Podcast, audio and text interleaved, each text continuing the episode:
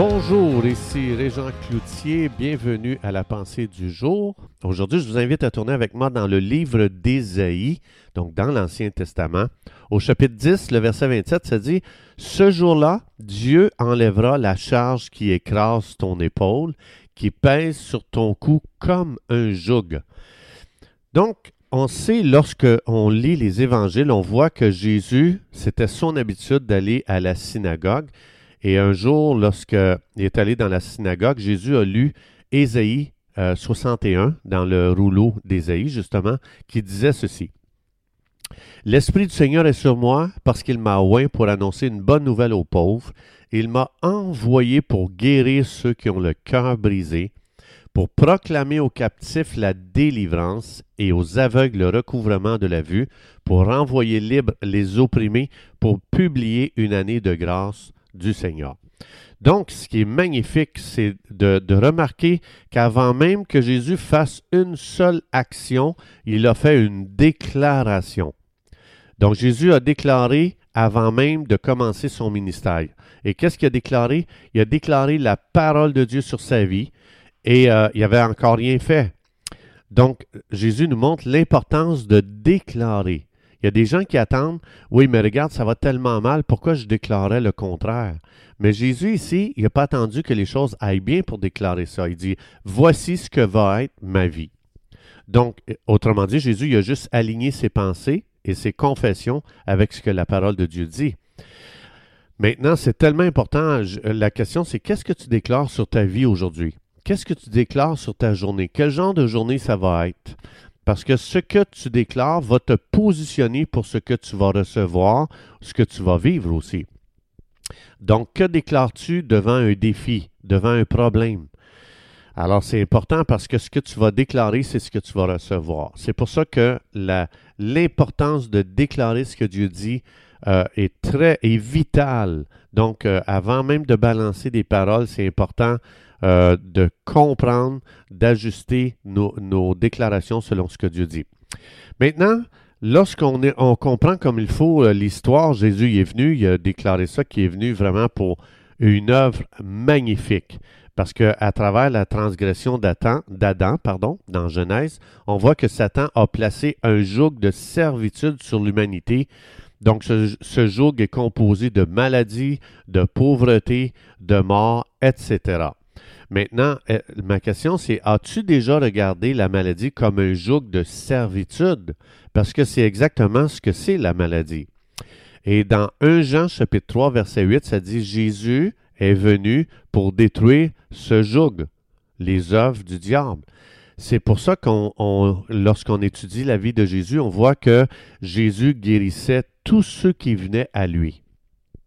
Je sais qu'aujourd'hui, il y a des gens qui luttent avec ça parce que on parle trop de guérison, blablabla. Euh.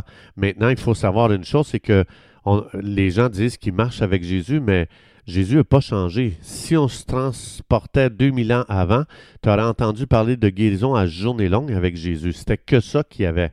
Donc, si, on, si les gens trouvent que on exagère, on en parle trop, on n'aurait jamais été capable d'être euh, un des douze apôtres parce que Jésus, c'est ce qu'il faisait du matin au soir. On lit que même à un moment donné, euh, il faisait tellement du ministère que les gens dit Jésus, faut t'arrêter parce que c'est vraiment malsain.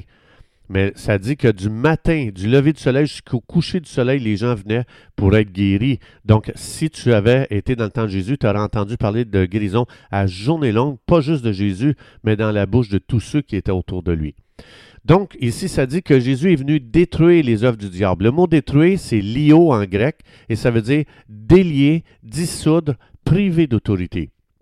Donc, Jésus nous a déliés il a dissous les chaînes de la captivité et il a privé Satan de toute autorité dans nos vies à travers la croix. Ça veut dire, je marche libre aujourd'hui à cause de ce que Jésus a fait. Je n'ai plus besoin de vivre euh, euh, dans l'esclavage du péché parce que je, je sers un Dieu qui donne tellement de lui-même pour qu'aujourd'hui je puisse expérimenter la liberté et la victoire. Donc, chaque fois que nous sommes confrontés à la maladie, il faut, revenir ici à cette parole qui dit que Jésus est venu briser le joug. Et ça, ça inclut le joug de la maladie. Alors, c'est ce qu'on a appelé quand, quand on dit aux gens on est des croyants, ça veut dire qu'on croit ça.